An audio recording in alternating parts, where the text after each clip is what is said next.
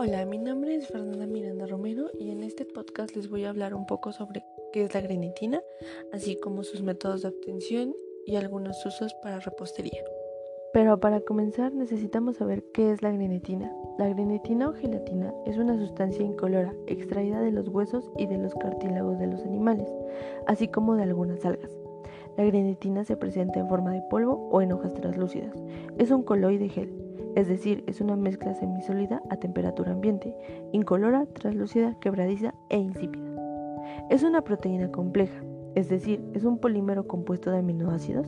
Como sucede con los polisacáridos, el grado de polimerización, la naturaleza de los monómeros y la secuencia en la cadena proteica determinan sus propiedades generales. Una notable propiedad son las disoluciones de esta molécula y es su comportamiento frente a diferentes temperaturas. En agua caliente se vuelven líquidas, lo que es un coloide tipo sol, y en agua fría se solidifican, que es un coloide tipo gel. Ahora hablaremos un poco sobre su método de obtención. La grenetina es una proteína que se extrae del colágeno constituido de huesos, pieles y cartílago de animales mediante el proceso de hidrólisis ácidas o alcalinas. La grenetina es muy fácilmente asimilada por el cuerpo humano y no contiene carbohidratos, grasas ni colesterol, lo que lo convierte en un excelente vehículo de nutrientes ideal para una dieta balanceada.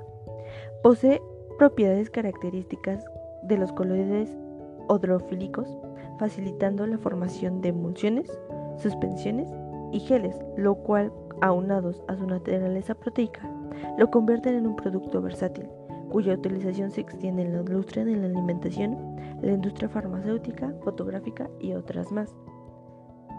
Como nota, podemos tener que la rigidez del gel o la fuerza del cuajado de la grenetina se conoce entre los fabricantes como fuerza de gel o bloom y se mide en gramos bloom.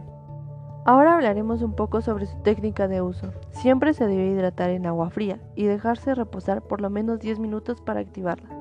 Para hidratar correctamente, se le debe agregar 6 veces su peso en agua. Por ejemplo, para 10 gramos de grenetina se utilizarían 60 mililitros de agua.